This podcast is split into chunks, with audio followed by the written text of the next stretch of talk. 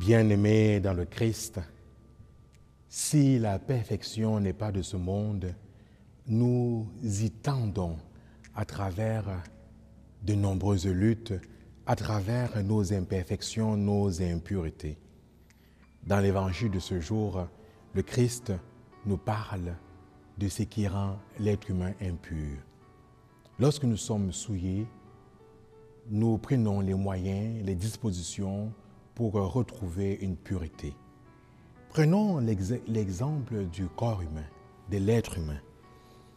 Lorsque nos mains sont sales, lorsque notre corps est sale, nous utilisons l'eau ou toute substance adéquate pour sa purification.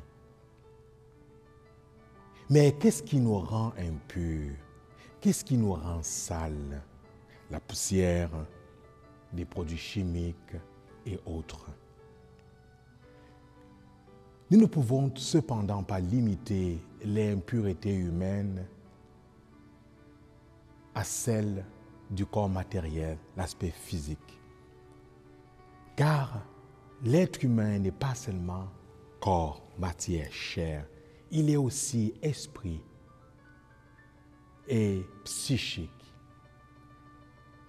Voilà pourquoi le Christ attire notre attention sur les impuretés humaines qui ne relèvent pas seulement du corps, mais également de l'esprit, de l'âme. À chaque fois que nous limitons l'impureté humaine au corps, nous faisons fausse route. Voilà pourquoi le cœur qui est le siège de la volonté, le siège des pensées, le siège de toutes nos décisions, le siège des tensions entre le bien et le mal,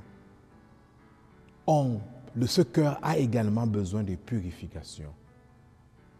Autant nous purifions notre corps physique, nous avons besoin de purifier notre cœur, notre âme.